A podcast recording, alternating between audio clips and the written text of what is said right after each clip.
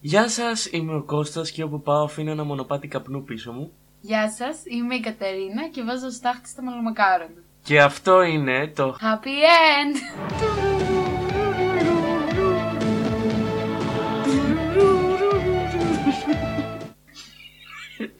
Για το σημερινό θέμα θα αναφερθούμε σε ένα από τα γεγονότα της επικαιρότητας. ε, έχει να κάνει με την τηλεόραση. Και συγκεκριμένα, Θα μιλήσουμε για το κανάλι Mega, το τηλεοπτικό κανάλι Mega, αλλά με αφορμή αυτό θα πούμε και δύο-τρία πράγματα για την τηλεόραση, γενικά την ελληνική τηλεόραση. Δύο-τρεις γνώμες και απόψεις μας. γιατί όπως ξέρετε όλοι ή φαντάζομαι αν δεν ζούσετε κάτω από κάποια πέτρα, το Μέγκα ξανά άνοιξε μετά από δύο χρόνια, παιδιά. Εντάξει, μπορεί να παίζει ακόμα επαναλήψεις, αλλά ευελπιστούμε ότι θα οδηγήσει κάπου το ότι γεγονός ότι ξανά άνοιξε, έτσι. Δεν είναι κακό η επαναλήψη, χτυπάει στην νοσταλγία. Εντάξει, όχι, δεν είναι κακό, αλλά γι' αυτό υπάρχει και το YouTube. Πια, πλέον, λέω εγώ. Πολύ σκληρή αλήθεια που μόλις Κώστα. Λοιπόν, Ε, εγώ αυτό που πιστεύω για την τηλεόραση Κώστα, μπορείς να μου πεις και εσύ τι πιστεύεις, άμα διαφωνείς, συμφωνείς. αυτό θα έκανα έτσι κι αλλιώς. Ναι. είναι ότι η τηλεόραση έχει πεθάνει. Και δεν πέθανε σήμερα. Βαρύγδουπες δηλώσεις από την Κατερίνα. Πες μας περισσότερα, Κατερίνα. Δεν πέθανε ούτε σήμερα, δεν πέθανε ούτε χθες. Έχει πάρα πολύ καιρό που έχει πεθάνει, ρε παιδάκι μου. Και Και πού και πού παθαίνει νεκρανάσταση. λέμε, ας πούμε, ότι τα προϊόντα που βλέπουμε πλέον στη τηλεόραση είναι του χαμηλότερου επίπεδου. Δηλαδή κάτω από το πάτωμα και πιο κάτω δεν πάει. Ε, ναι, οκ. Ημιυπόγειο θα έλεγες. Ναι. και λέμε ότι δεν μας επηρεάζει το ότι έχει πεθάνει η τηλεόραση. Γιατί υπάρχει πλέον το διαδίκτυο. Ναι. Που μπορεί να την αντικαταστήσει σε ένα πολύ μεγάλο βαθμό.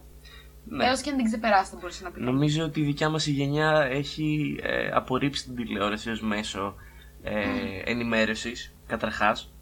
Ε, αν και η γενιά μας δεν, δεν ενημερώνεται τόσο. Αλλά αυτό είναι ένα άλλο θέμα που δεν θα θίξουμε τώρα. Ε, γενικότερα η τηλεόραση για τη δικιά μας τη γενιά έχει πεθάνει. Λίγα είναι τα άτομα που στη δικιά μας ηλικία και προφανώς και όλοι οι μικρότεροι θα κάτσουν να παρακολουθήσουν ένα πρόγραμμα που παίζει τηλεόραση τώρα. Ήθελα να πω αυ- αυτό ακριβώς που λες.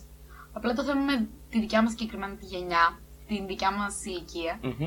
είναι ότι ζήσαμε την τηλεόραση τα πρώτα μας χρόνια, όταν ήμασταν μικροί. Ναι. Οπότε τώρα έχουμε μια αίσθηση νοσταλγίας. Από τη μία πλέον τώρα δεν την έχουμε σε εκτίμηση, την έχουμε απομυθοποιήσει. Δεν παρακολουθούμε, πολύ σπάνια. Αλλά από την άλλη, μας πειράζει και λίγο που δεν μπορούμε πλέον, δεν μας προσφέρει κάτι να, την πα- να παρακολουθήσουμε. Είναι, θα σου το εξηγήσω ακριβώς. Είναι σαν να είχε έναν γκόμενο, ο οποίος δεν ήταν καλός μαζί σου τα τελευταία χρόνια. Ξέρεις, σε κακοποιούσε, σε έβριζε, σε μείωνε με κάθε δυνατό τρόπο και χωρίσατε. Αλλά καμιά φορά κάθεσαι και το σκέφτεσαι και λες Άρε τι να κάνει τώρα ο Μπάμπης όπου ο Μπάμπης βάλε τηλεόραση. Ο Μπάμπης ο Γκολέ, ναι. Ναι. Και σου λείπουν οι πρώτες καλές στιγμές που σου είχε δώσει. Τότε που ήσουν ακόμα αθώος. Ωστόσο τώρα είσαι με τον καλύτερο του καινούριο γκόμενο. Αλλά πού και πού ρίχνεις ένα βλέφαρο στα story του ρε παιδάκι μου. Ν- Ναι, είναι για τις παλιές αγάπες μην μιλάς. Ναι, ναι, όχι, καταλαβαίνω τι λες. Έτσι εγώ νιώθω για την τηλεόραση. Να σου πω πώς νιώθω εγώ για την τηλεόραση. Καταρχάς, η τηλεόραση και να, θέλει, να ήθελε κάποιος στην ίδια μας ηλικία να την παρακολουθήσει, δεν απευθύνεται πλέον σε αυτόν. Διότι ε, το μόνο κοινό που πλέον παρακολουθεί είναι τα άτομα μεγαλύτερης ηλικίας. Προς ηλικιωμένοι. Δηλαδή άνω το 50, 40-50 σίγουρα. Τα πρότυπα που προβάλλει η τηλεόραση είναι τα αντίστοιχα πρότυπα που έχουν συνηθίσει η συγκεκριμένη γενιά και όχι τα πρότυπα που απαραίτητα έχουμε και εμείς. Γιατί προφανώς και υπάρχει ένα age gap. Ναι, υπάρχει αρκετός ρατσισμός. Δεν ξέρω αν το έχεις παρατηρήσει κι εσύ. Ο οποίος ακόμα προβάλλεται σε σειρές για την καθημερινότητα της γυναίκας. Η οποία και καλά κυκλοφορεί στο σπίτι με το 12ποντο και κάνει δουλειές. Δεν, δεν το κατάλαβα ποτέ. Για τη σεξουαλικότητα, παραδείγματος χάρη. Εγώ σκέφτομαι, αυτό το μόνο που μπορώ να σκεφτώ είναι ότι η τηλεόραση, όλα τα πρότυπα που δείχνει, είναι τελείως λανθασμένα πρότυπα που προσπαθεί να προβάλλει ώστε να γίνει viral. Η τηλεόραση πλέον δηλαδή προσπαθεί να συντονιστεί με το διαδίκτυο, προσπαθεί να προβάλλει, να γελιοποιήσει τους ανθρώπους με κάθε τρόπο. Βλέπουμε συνέχεια προγράμματα που γελιοποιείται ο άνθρωπος σαν υπόσταση, αλλά και συγκεκριμένοι χαρακτήρες. Υπερπροβάλλουν το ανούσιο και το Γιατί, υποτέλειο. γιατί απλούστατα έχουν συνειδητοποιήσει το, το, το ότι το ίντερνετ έχει υπερτερήσει και απλά προσπαθούν να το φτάσουν με οποιοδήποτε τρόπο μπορούν. Το οποίο δεν θα ήταν ο καλύτερος τρόπος για να το κάνουν. Είναι μια δι- διαστρεβλωμένη πραγματικότητα που όλοι μαλώνουν, σαν τις κατίνες πηγαίνουν εκεί πέρα στα reality, φωνάζουν, βρίζουν. Είναι όλοι καρικατούρες. Όλα τα πρόσωπα που βλέπουμε. Βέβαια, απ' τη μία, οκ, μπορούμε να κατηγορούμε την τηλεόραση και τους παραγωγούς όσο θέλουμε. Αλλά απ' την άλλη και εμείς επιλέγουμε να βλέπουμε το Next Top Model ή οποιοδήποτε άλλο Next Top Model ε, το οποίο μας ε, ιντριγκάρει. Μόνο και μόνο για το ότι υπάρχουν αυτές οι κατίνες εισαγωγικά. Και οποιαδήποτε κατίνα η οποία θέλει ντε και καλά να μαλώσει στον αέρα για να κάνει ε, νούμερα το κανάλι. Γιατί είναι ο μόνος τρόπος που μπορεί πλέον να κάνει νούμερα. Πουλάει φτηνό τηλεοπτικό προϊόν. Ναι. Το Οπότε, αγοράζουμε. Δεν, φταίμε, μο- δεν φταίνε και μόνο αυτοί, φταίνε και οι υπόλοιποι οι οποίοι τα βλέπουν και δεν θα βγάλουμε και εμάς ε, από μέσα γιατί από τα λίγα προγράμματα που βλέπουμε στην τηλεόραση, που βλέπαμε τουλάχιστον, ήταν αυτό που είπα, το Next Top Model. Ναι, αλλά δεν ξέρω. Εδώ πέρα είναι πολύ λεπτό το ζήτημα. Γιατί δεν ξέρω κατά πόσο η τηλεόραση φταίει που τα προβάλλει, ο ίδιος ο θεατής που τα αγοράζει. Είναι, Τα βλέπεις. είναι ένα ηθικό ζήτημα. Δεν υπάρχει ε, μία απάντηση, γιατί εφόσον ο κόσμος το ζητάει ε, είσαι δια- και είσαι διατεθειμένος να το δώσει, έχεις τους πόρους να το δώσεις, γιατί να μην το κάνεις; Ναι, Εφόσον, εφόσον θέλεις να βγάλεις λεφτά. ναι αλλά από, από την άλλη ο κόσμος ζητάει και θέλει αυτό που έχει συνηθίσει να του δίνεις. Ναι. Όταν έχει συνηθίσει να παίρνει αυτό από σένα, αυτό θα επιζητήσει. Πρέπει σιγά σιγά να φέρεις εσύ κάτι καινούριο, κάτι πιο ποιοτικό, άμα θέλεις να το ανεβάσεις. Ναι, αλλά δεν, είναι- δεν είναι μόνο αυτός ε, ο παράγοντας που παίζει ρόλο. Ένας άλλος παράγοντας είναι ότι οποιοδήποτε άνθρωπος ε, είναι όλη μέρα στη δουλειά του, παραδείγματος χάρη, ε, και γυρνάει σπίτι και θέλει να δει κάτι στην τηλεόραση. Και μιλάω και για άτομα και στη δικιά μα την ηλικία και μεγαλύτερου. Δεν θέλει, δεν θέλει κάτι το οποίο θα τον προβληματίσει. Θέλει κάτι εύπεπτο. Θέλει κάτι που να μπορεί να, να κάτσει στον καναπέ του και να λιώσει, χωρίς να το σκεφτεί. Το οποίο δεν είναι καλό. Δεν θα έπρεπε να επαναπάβεσαι. Δεν θα έπρεπε κανένας να επαναπάβεται σε αυτό. Αλλά δυστυχώς γίνεται. Και εφόσον γίνεται, και τα κανάλια είναι υποχρεωμένοι ε, να το προβάλλουν ούτως ώστε να κάνουν νούμερο. Μα ακόμα και αυτό πιστεύω ότι δεν το κάνουμε πετυχημένο. δηλαδή, ναι, οκ. δηλαδή, μπορώ να σκεφτώ μία εποχή που ακόμα και οι κομικές, οι ελαφριές κομικές σειρές που λέμε τώρα, ήταν ωραίες, ήταν ποιοτικές. Είχαν έξυπνο χιούμορ μέσα, είχαν ωραία αστεία, είχαν περίπλοκους χαρακτήρες με παραπάνω από ένα επίπεδο. Μμμ. Έχεις μπει να δεις τώρα κομική σειρά, δεν θα πω ονόματα γιατί φοβάμαι. Δηλαδή το χιούμορ είναι ελληνό, δεν ξέρω μα κάποιος γελάει με αυτά τα αστεία. Κοίτα, ακόμα υπάρχουν ένα-δύο σειρές, μπορώ να τις μετρήσω στα δάχτυλα του ενός χεριού, που μπορεί να σου κινήσουν το ενδιαφέρον και να, τα παρα... και να τις παρακολουθήσεις και παίζονται σήμερα. Αλλά είναι πάρα πολύ λίγες. Και αυτές, ε, επειδή έχουν ε, παιχτεί και παίζονται για αρκετό καιρό, και αυτές πλέον δεν έχουν χάσει το ενδιαφέρον τους. Γιατί δεν γίνεται κάτι καινούριο. Είναι το ίδιο και το ίδιο ξανά και ξανά. Είναι η ίδια συνταγή που ε, χρησιμοποιούν εδώ και καιρό και έχουν μάθει να χρησιμοποιούν, οπότε δεν πρόκειται και να την αλλάξουν εύκολα. Μπορείς να βάλεις αυτό το sensor για τον ήχο; Μπορώ. Ωραία, λοιπόν. Βόμβα στα γραφεία του και βόμβα στα γραφεία του και βόμβα στα γραφεία του. Οκ, θα πέσει πολύ censorship. Ε, ε, γιατί, γιατί το λες αυτό ωστόσο; Γιατί τις προάλλες έκανα ένα zapping, δεν ξέρω γιατί, δεν ξέρω τι με είχε πιάσει. Ήταν μια κακιά στιγμή της ζωής μου. Και απλά είδα ένα αστείο και ήθελα να ξεριζώσω τα αυτιά μου και να τα χώσω στις τρύπες των ματιών μου. Ναι, ευχαριστώ.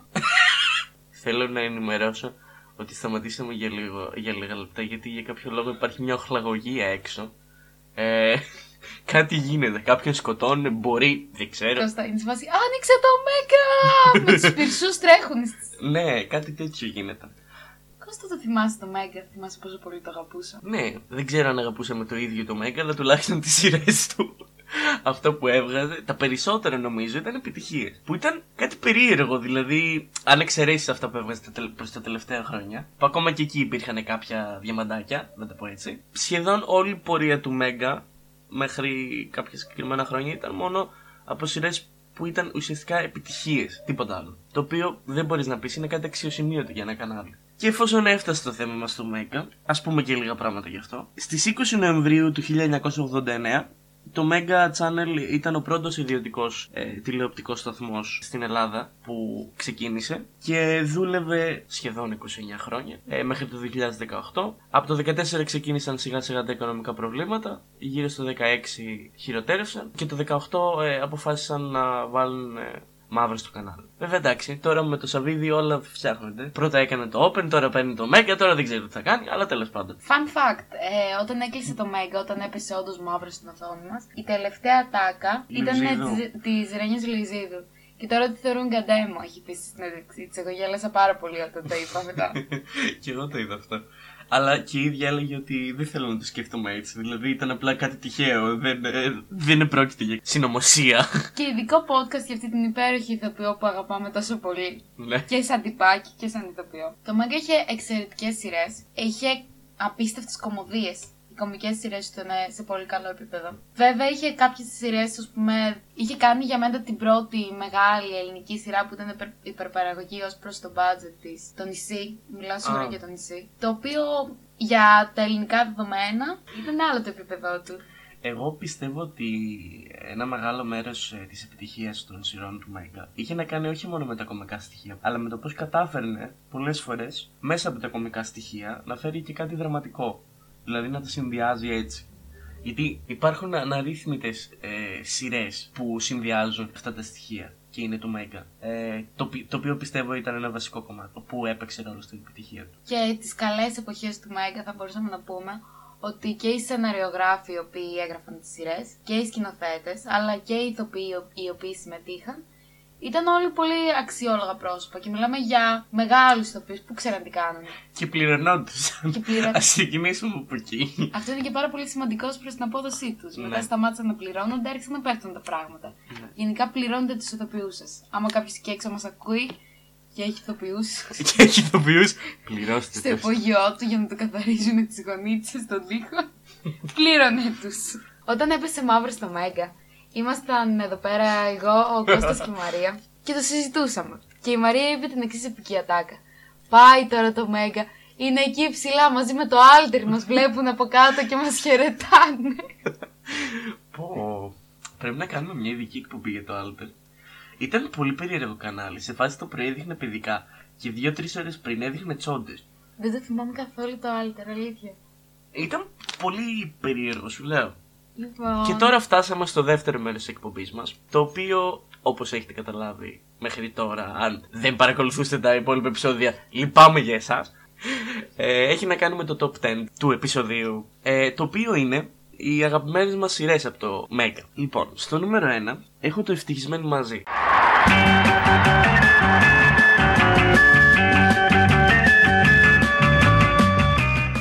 Το οποίο ευτυχισμένοι μαζί οφείλει να ενημερώσει το αγαπητό κοινό μας ότι η Κατερίνα το μισεί λίγο. Αλλά εγώ το αγαπάω. και Λόγω του Μπέζου. Νομίζω. Καταρχάς, ο Μπέζος ως ηθοποιός σε οποιαδήποτε σειρά πριν το ευτυχισμένοι μαζί και με το ευτυχισμένοι μαζί ήταν επιτυχημένη. Μετά άρχισε να ξοκύλει λίγο. Εντάξει, μεγάλος και ο άνθρωπος, λογικό είναι. Ε, ε, το ευτυχισμένοι μαζί δεν νομίζω ότι χρειάζεται να το περιγράψω. Είναι μια οικογένεια η οποία. Βασικά, είναι, είναι η Ελένη, παλαιολόγο, η οποία έχει δύο κόρες, τη Φίφη και την Εύα. Και ο Διονύσης Μαυροτσούκολος που έχει τρεις γιους, τον Γιαννάκη, τον Θανάση και τον Μάρκο. Και ε, οι δύο γονείς παντρεύονται και ξεκινάνε να ζουν στο σπίτι μαζί. Ε, και προφανώς γαμιούνται όλα. Και όταν λέω γαμιούνται όλα, κυριολεκτικά όλα, μαζί με, τα, με τον Μάρκο και την Εύα. Ε, οι οποίοι εν τέλει παντρεύονται. Και αυτό είναι κυριολεκτικά το όλο, το, η όλη πλοκή τη σειράς και τι δύο σεζόν. Ο Μάρκος και η Εύα με το πώς τα, φτιά, τα φτιάχνουν, χωρίζουν, τα ξαναφτιάχνουν, χωρίζουν και παντρεύονται. Εμένα δεν μου άρεσε ποτέ. δεν ξέρω γιατί ε, ε, υπήρξε τόσο praise για αυτή τη σειρά. Μου αρέσει πάρα πολύ ο Μπέζος. Επίσης, λατρεύω την. Πώς τη λένε αυτή που ήταν την Ελένη, την ηθοποιό. Λοιπόν, κουκλάρα. Απίστευτη γυναικάρα, δεν το συζητάω. Και γενικά οι ηθοποιοί όλοι που παίξαν αυτή τη σειρά μου αρέσουν. Βασικά, ένα από τα μεγαλύτερα μυστήρια για τη συγκεκριμένη σειρά ήταν ο ηθοποιός που έπαιξε τον Μάκη. Γιατί δεν έπαιξε ποτέ σε καμία άλλη σειρά. Ούτε πριν ούτε μετά το ευτυχισμένο μαζί. Και είχε πάρα πολύ μεγάλη απήχηση. Και γενικότερα ήταν κάπως άγνωστος μέχρι εκείνη τη στιγμή και πάθαν όλη πλάκα. Λοιπόν, το δικό μας νούμερο 2 είναι η σειρά Είσαι το τέρι μου. Είσαι το τέρι μου, το ιδανικό μου τέρι Είσαι το τέρι Θα σας περιγράψω πάνω κάτω την πλοκή. Ουσιαστικά περιγράφει την ιστορία δύο γυναικών τη μία τη λένε Βίκη και την άλλη είναι Στέλλα, οι οποίες είναι αντιδιαμετρικά αντίθετες από την εμφάνιση μέχρι την προσωπικότητά τους. Ενώ η μία είναι, ε, είναι πιο τσουποτού, είναι, είναι πιο γεμάτη, αλλά είναι παράλληλα και πιο αλέγκρα, εξωστρεφής, είναι πιο Έξω ευδιάθετη. καρδιά. Έξω καρδιά, έξω όλα. Η άλλη είναι μια κυριολεκτικά ο ορισμός του μοντέλου, ε, η οποία όμως ε, έχει τρομερές ανασφάλειες, είναι πάρα πολύ υπεροπτική και αυτές οι δύο γυναίκες, οι τόσο διαφορετικές, αλλάζουν μεταξύ τους ζωές με κάποιο τρόπο και ουσιαστικά η μία μπαίνει ε, στη θέση της άλλης και πηγαίνει να γνωρίσει την οικογένεια του και καλά αρβωνιαστικού της. Γίνονται πάρα πολύ τρελά πράγματα εκεί πέρα. Όλοι ξέρουμε τι συμβαίνει. Παρακάτω. Λάτρευα αυτή τη σειρά γιατί είχε απίστευτα ωραία έξυπνο χιούμορ και καλογραμμένο. Η ηθοποιός η πρωταγωνίστρια, η Στέλλα, Η Βίκη Σταυροπούλου. ναι, έδωσε ρέστα στην ε, υποκριτική της και στο πόσο σε έκανε να την λατρεύεις, όχι απλά να της συμπαθείς, να τη λατρεύεις και πώς ε, κατάφερνε και ξεπερνούσε ό,τι εμπόδιο της ερχότανε. Και καταρχάς να σημειωθεί ότι η συγκεκριμένη, πα- η συγκεκριμένη παραγωγή του Μέγκα ήταν από τις λίγες που έγινε, ξέρω εγώ, Αυστραλία-Ελλάδα. Δεν ήταν μια μικρή παραγωγή. Ναι. Δηλαδή δεν ήταν μόνο μέσα στην Ελλάδα. Ή- Υπήρχε αυτή η τέτοια, η, η απόσταση. Το side story με το, με το Λάζαρο και με το Ιγκουάνα θεϊκό. Είναι απίστευτα ε, rewatchable αυτή η σειρά, δηλαδή την έχω ξαναδεί όλο το καλοκαίρι την έβλεπα ξανά. Επίσης το love story μαζί μεταξύ της Βίκης και του Γεωργούλη. Καλά, θυμάστε το που ο Γεωργούλη θεωρείται ακόμα ωραίος; Τι είναι; Α, Ακόμα ωραία θεωρείται. για μένα δεν θεωρείται παιδιά ακόμα ωραίος, συγγνώμη. Αλλά ναι, να τη δείτε, απίστευτα. Στο νούμερο 3 είναι το κόκκινο δωμάτιο.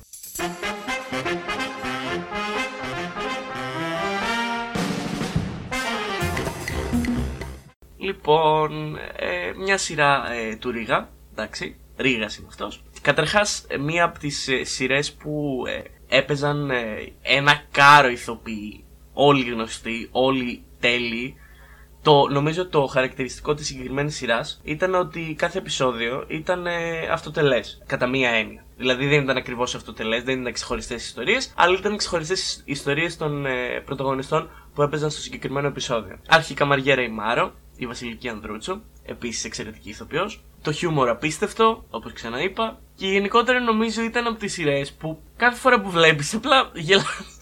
Είναι ναι, ο- είναι οι σειρές που θα, ανα- ο- από αυτές που θα αναφέρουμε και, και μετά, που δεν μπορώ να πω γιατί θα κάνω spoiler, ε, που όσες φορές και αν τις δεις, δεν πρόκειται να τις βαρεθείς ποτέ. Και είχε κάποια επεισόδια, εγώ με επεισόδιο του κοκκίνου δωματίου έχω κλάψει. Είχε κάποια επεισόδια που ενώ είχε το κομικό κομμάτι, αυ- ήταν αυτό που, πες, που έχεις πει πριν για τις σειρές του μεγκα Ότι είχε το κομικό κομμάτι στην αρχή του επεισοδίου και στο τέλος του επεισοδίου σε χτυπούσε εκεί πέρα λίγο στο συνέστημα. Είχες κλάψει από τα γέλια πριν και μετά έκλεισες και κανονικά. Ναι. Δηλαδή σε έπιανε λίγο. Ήταν ωραίο. Λοιπόν, λοιπόν. Στο νούμερο 4, φτάσαμε κιόλας στο νούμερο 4, έχω τις Σαββατογεννημένες.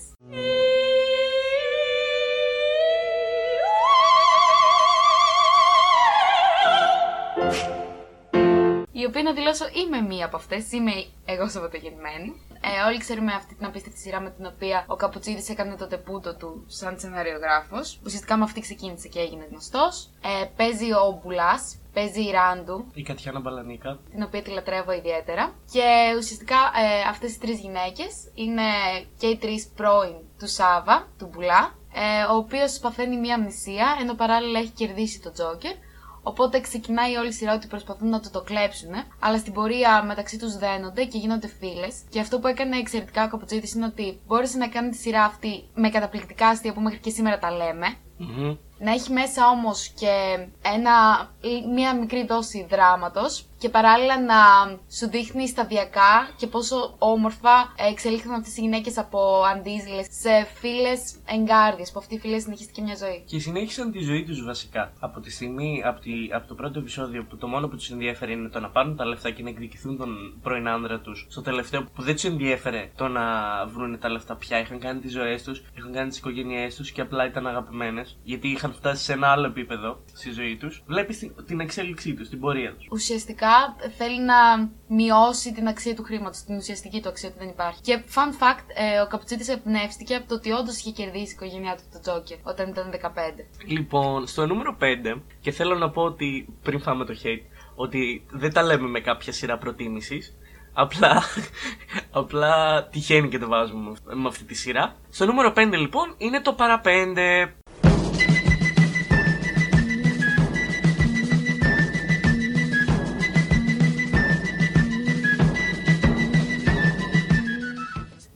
Νούμερο 5 παρα 5. See what we did there. λοιπόν, δεν νομίζω, καταρχάς, δεν νομίζω ότι χρειάζεται να, να πω κάτι για το παραπέντε. Όλοι ξέρουν. Όλοι κυριολεκτικά. Όλη η Ελλάδα έχει, έχει δει τουλάχιστον μία φορά όλη τη σεζόν του παραπέντε. Ήταν από τις πιο επιτυχημένες σειρές, όχι μόνο του Μέγκα, ολόκληρης της ελληνικής τηλεόρασης. Πάλι του Καποτζίδη. Ε, Αυτός ο άνθρωπος έχει κυριολεκτικά ε, γαλουχίσει την ελληνική τηλεόραση. Τι μπορώ να πω, ε, πέντε άνθρωποι, τελείως τυχαίοι, βρίσκονται σε ένα σανσέρ την λάθος στιγμή με έναν υπουργό, τον Ευάγγελο Σταυριανίδη, ο οποίος πεθαίνει, τον δηλητηριάζουν και ζητάει από αυτούς τους πέντε αγνώστους να λύσουν το φόνο του και ουσιαστικά να φτάσουν στην αλήθεια. Στην αρχή επικρατεί ένα χάος, γιατί προφανώς και μεταξύ πέντε αγνώστων δεν υπάρχει ούτε εμπιστοσύνη ούτε κάποια λογική για, για το πώς θα γίνει όλο αυτό. Αλλά μετά από μια μεγάλη σειρά συμπτώσεων, που δε, εν τέλει δεν ήταν καν συμπτώσεις, συνειδητοποιούν ότι τους δίνουν πολλά περισσότερα από αυτό το ασανσέρ και αυτή τη στιγμή. Και φυσικά μιλάω για το ατύχημα που είχε γίνει με την Εξιτέρ και όλα αυτά. Νομίζω ήταν από τις ε, σειρές ορόσημα. Δηλαδή, όλοι μας έχουμε καθοριστεί από αυτή τη σειρά. Ε, Δυστυχώς ε, κιόλας ε, μάθαμε και σχετικά πρόσφατα ότι πέθανε και μία από του ηθοποιούς που έπαιζε η γιαγιά του ε, Σπύρου. Ε, που αυτή η γιαγιά κυριολεκτικά ήταν η γιαγιά όλου του κόσμου. Okay. ήταν η, η, η- από τους πιο αγαπημένους χαρακτήρες σε σειρές. Ε, δεν νομίζω ότι έχω να πω κάτι άλλο. Είναι υπέροχο το, οποίο, θυμ- το γεγονό ότι θυμόμαστε όλα τα άχρηστα ονόματα της σειράς. Καλά πέρα από τους πρωταγωνιστές, ας πούμε. Η Ελευθερία Ασλάνογλου, που είχε αδερφή την Κατερίνα Ασλάνογλου και τον Πέτρο Ασλάνογλου. Ο Πέπε Ρωμάνο. ναι. Και επίσης εκπληκτικό είναι. Περίμενε. Παραδέξου ότι έχεις κλάψει με το παραπέντε εκεί πέρα. Έχω κλάψει, ε, δεν μπορώ, ακόμα και στη σημερινή μέρα, δεν μπορώ να δω το πρώτο τελευταίο επεισόδιο ή το πρώτο τελευταίο επεισόδιο που πεθαίνει στη σειρά η γιαγιά του Σπύρου και το συνειδητοποιεί η Θεοπούλα.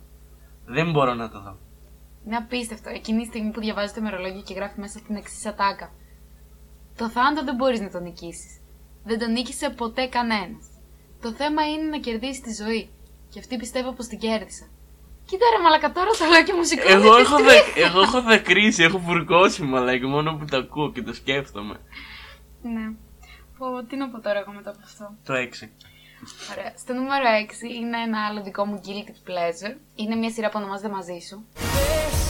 Πες ότι η ζωή είναι μια στάλα ταξίδι και Αρχικά την αγαπάω γιατί τα τραγούδια αρχής, το τραγούδι αρχής το ερμηνεύει η Παπαρίζου και είναι ένα εκπληκτικό τραγούδι. Ε, η σειρά ουσιαστικά ε, περιγράφει την ιστορία δύο νέων, ε, του Άρη και της Ζωής, οι οποίοι ο καθένας για δικούς τους λόγους ε, τελείως διαφορετικούς το σκάνε από το σπίτι τους. Η Ζωή γιατί έχει θέματα με τη μητέρα της, η οποία την έχει πολύ παραμελημένη, λόγω του ότι ασχολείται με την πολιτική κτλ.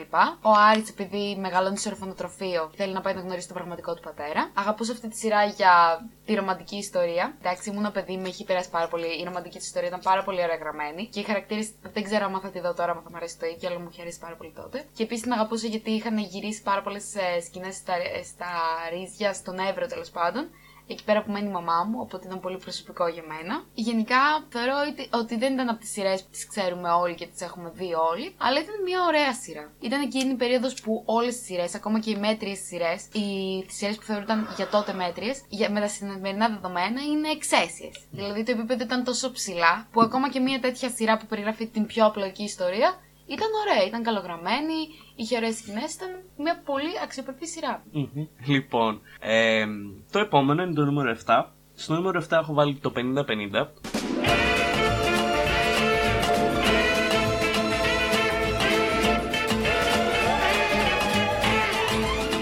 Επίσης μία ακόμα αγαπημένη σειρά του Μέγκα. Τι να πω, Χαϊκάλης, ε, Φιλιππίδης, Μπουλάς. Το τρίπτυχο του ερωτισμού. Νομίζω ότι αυτή η σειρά ξεκίνησε υπέροχα. Ε, η κυριολεκτικά η ιστορία είναι, τρι- είναι η ιστορία τριών ζευγαριών, οι οποίοι χωρίζουν, τα ξαναφτιάχνουν, ξαναχωρίζουν.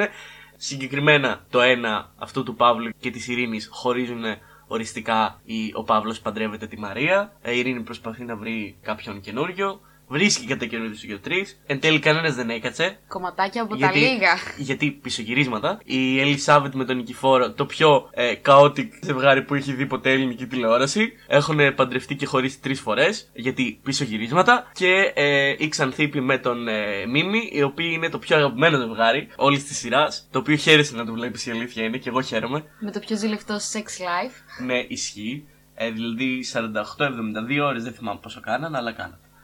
Ε, ναι, και γενικότερα η ζωή τους, η ζωή των παιδιών τους και νομίζω η όλη υπόθεση περιτριγυριζόταν λίγο γύρω από την μάχη των δύο φίλων. Γι' αυτό και λέγεται 50-50. Ε, ήταν αυτό, η μάχη των δύο φίλων. Η επόμενη σειρά που έχουμε στο νούμερο 8 είναι το Who Can Love is παρά του μη έχοντος. Δώστε λεφτά ρε Ουκ, πέσε ρε σκύλε τα λεφτά. Δεν έχω μία ρε παιδιά. Α, να σκατώσω δεν γλιτώνει τελικά Ή απλά ουκ. Του αγαπημένου μου Μουζουράκη, πρωταγωνιστή. Σε αγαπάμε. Μέχρι και σήμερα εμείς έχουμε ταυτιστεί τόσο πολύ με αυτούς τους τρεις πρωταγωνιστικούς χαρακτήρες της σειράς. Του Χάρου, του Ερμή και του Μένιπου, όπου αυτά είναι τα παρατσούκλια μας. Λοιπόν, σε αυτή τη σειρά ε, είναι εμπνευσμένη, βαθιά εμπνευσμένη από το South Park, για όσους το έχετε δει. Ε, είναι σειρά καρτούν, εικονογραφημένη. Η οποία όταν τη βλέπεις δεν συνειδητοποιείς ότι είναι καρτούν καρτούν. Γιατί δεν μπορείς να το κάνεις relate ακριβώς. Δηλαδή τη βλέπεις σαν μια κανονική σειρά. Για μένα τουλάχιστον έτσι είναι. Είναι γενικά ε, ωραίο θέμα, πολύ πρωτότυπο. Και καταρχάς, ας πούμε και το εξής. Δεν υπά- υπήρχαν και υπάρχουν ελληνικά καρτούν. Ναι, με αυτή την έννοια που υπάρχει ας πούμε το South Park, το Family Guy ξένα, αυτό προσπάθησε να κάνει το Hook και κατά μένα με ένα πάρα πολύ επιτυχημένο τρόπο. Ε, ουσιαστικά καυτηριάζει όλα τα θέματα της ελληνικής επικαιρότητας του τότε, αλλά μέχρι και σήμερα μπορείς να το δεις ε, με πολύ άνεση και να σου αρέσει. Γιατί και ακόμα και σήμερα είναι relatable. Και περιγράφει τη ζωή ενός ε, αρχαίου φιλοσόφου Έλληνα του Μένιπου, κοινικού φιλοσόφου, ο οποίος επειδή ε, δεν έχει λεφτά για να περάσει στην άλλη άκρη από τη λίμνη με το Χάροντα, δεν πεθαίνει. Και προσπαθούν να βρουν έναν τρόπο ώστε να καταφέρει να πεθάνει και να το λύσει αυτό. Ο Χάρος απ' την άλλη έχει βγει στη σύνταξη και για να, για να πάρει σύνταξη έχει μείνει μόνο με έμνυπος που πρέπει να πεθάνει.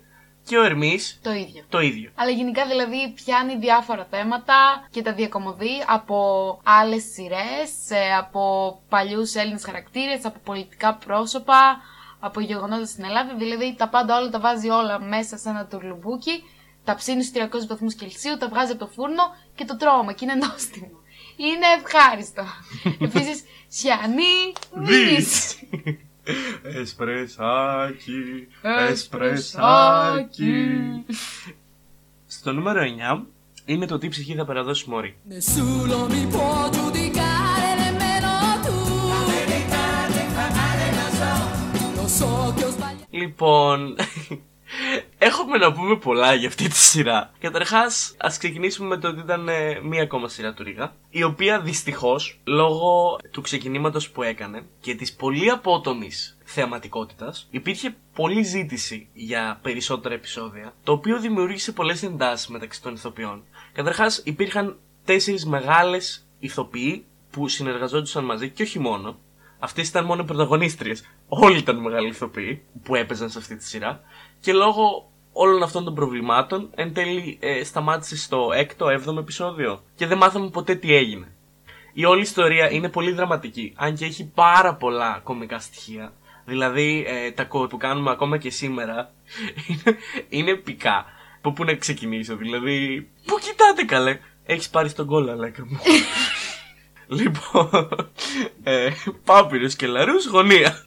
Λοιπόν, η όλη ιστορία είναι ότι οι τέσσερις γυναίκες ε, βρισκόντουσαν στο, ορφ- σε ένα ορφανοτροφείο στο οποίο εκεί πέρα τότε δούλευε ένας ε, ε, άνδρας ο οποίος ε, τις βίαζε ε, κατά τις βίαζε επανειλημμένα ως ε, μικρά κορίτσια και τώρα ε, ενήλικες πλέον βλέπουμε πως η κάθε μία έχει στιγματιστεί και πώς την έχει επηρεάσει αυτό το γεγονός στη ζωή της. Παραδείγματος χάρη, η μία έχει θέματα ε, σεβασμού ως προς το γιο της. Η άλλη ε, είναι της εκκλησίας, έχει θέματα ε, όσον αφορά τον πατέρα της ο οποίος τη δέρνει, ακόμα και ενήλικη και της ασκεί βία, λεκτική και σωματική. Τρίτη ε, έχει θέματα με το πώς της συμπεριφέρονται οι άνδρες και δεν έχει αρκετό σεβασμό για τον εαυτό της. Και η τέταρτη πάλι εξακολουθεί. Βία με τον άνδρα της. Δηλαδή βία, βία, βία, βία. Ουσιαστικά ε, ανακαλύπτουν ότι αυτός ο Γεράσιμος Μαντάς έχει επιστρέψει στην Ελλάδα και προσπαθούν να τον δολοφονήσουν για αυτά που του έχει κάνει. Σωστό, όχι απαραίτητα, αλλά για αυτές ήταν. Και εκεί θα μείνουμε. Εν τέλει προσπαθούν δύο-τρεις φορές και καταλήγουν να είναι στο σπίτι του, όπου και τις ανακαλύπτει. Και το τελευταίο επεισόδιο πριν ε, ακυρωθεί η σειρά ουσιαστικά είναι που βλέπουμε ότι ο Γεράσιμος Μαντάς τη σημαδεύει με ένα όπλο και τις τέσσερις και δεν βλέπουμε ποτέ τι έγινε. Πριν κλείσουμε, να αναφερθούμε σε δύο-τρεις σειρές οι οποίες μπορεί να μην μπήκαν στο top 10, ωστόσο αξίζει να αναφερθούν. Είναι οι δύο ξένοι, Οι επτά θανάσιμες πεθερές, η Νταντά το κάτω παρτάλι. και η Εθνική Ελλάδα. Λοιπόν, και το νούμερο 10 μπορεί να μην είναι δικό σας αγαπημένο, σας που με ακούτε, αλλά είναι δικό μου αγαπημένο. Είναι κάτι που εγώ απόλαυσα να παρακολουθώ στην οθόνη μου. Είναι... Το οποίο μου κάνει και εμένα εντύπωση, θέλω να πω, μέχρι τη σημερινή μέρα που το παρακολουθούσε η Κατερίνα, αλλά δεν πειράζει. Είναι οι μάγισσες της Μύρνης.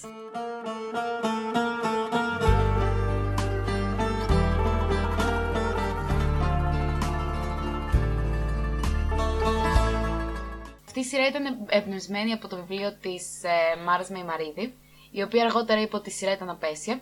Δεν με ενδιαφέρει καθόλου. Εμένα μου άρεσε πάρα πολύ. Ουσιαστικά η ιστορία που περιγράφεται είναι αυτή ε, μιας νεαρής ε, κοπέλας της Κατίνας, η οποία είναι μάγισσα. Ε, με τη μητέρα της έχουν ε, ξεριζωθεί από την Τραπεζούντα, ένα χωριό κοντά στην Τραπεζούντα και έχουν ε, φτάσει στη Σμύρνη και δείχνει ε, πώς ε, σταδιακά αυτή με την εξυπνάδα της και με τα μαγικά, με τα μαγικά, τα σμυρνέικα, τα ξόρκια κτλ.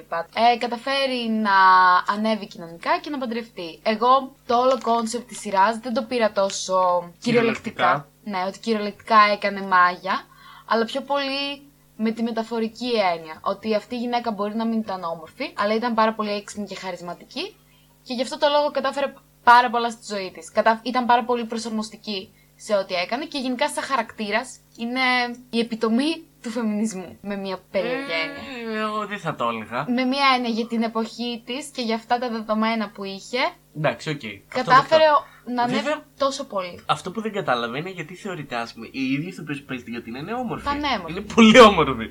Στο βιβλίο περιγράφεται ως μια πολύ άσχημη γυναίκα. Νομίζω και, παρεπτόντως. και γι' αυτό οι συγγραφέ δεν τη άρεσε. Μπορεί να μην τη άρεσε τόσο. Παιδιά, στο βιβλίο ήταν με μια μητόγκα από εδώ μέχρι εκεί, τι να σας πω τώρα. Έχω διαβάσει και το βιβλίο. Η Κατερίνα διαβάζει βιβλία, fun fact. Fun fact. Μου αρέσει πάρα πολύ αυτή η σειρά και επειδή και εγώ έχω σμυρνέκη καταγωγή και όλα αυτά που έβλεπα, τα ξόρκια και όλα αυτά, είναι πράγματα που μου είχε πει, μου είχε διδάξει η γιαγιά μου. Σε εισαγωγικά. Ναι, σε εισαγωγικά πάντα. Οπότε it hit home. Και ήταν πολύ ευχάριστη. Και έτσι κλείνουμε το top 10 για σήμερα. Μιλήσαμε για το Μέγκα, για την τηλεόραση και για τις αγαπημένες μας σειρές. Ελπίζουμε να, μην- να μην σας κουράσαμε πάρα πολύ. Νοσταλγία ξεχυλίζει από το πατσάκι των ακράτων. ναι. Θα αρχίσουν να κλαίνε τώρα, μόλις τελειώσει το επεισόδιο. Α, θα σας αφήσουμε να κλάψετε μόνοι σας σε ένα ε, κρύο και σκοτεινό δωμάτιο. Σε μια γωνίτσα, ξέρετε πού. Το έχετε βρει. Αυτό ήταν το Happy End Podcast. Είμαι η Κατερίνα Είμαι ο Κώστας. και μέχρι την επόμενη φορά, φιλάκια πολλά!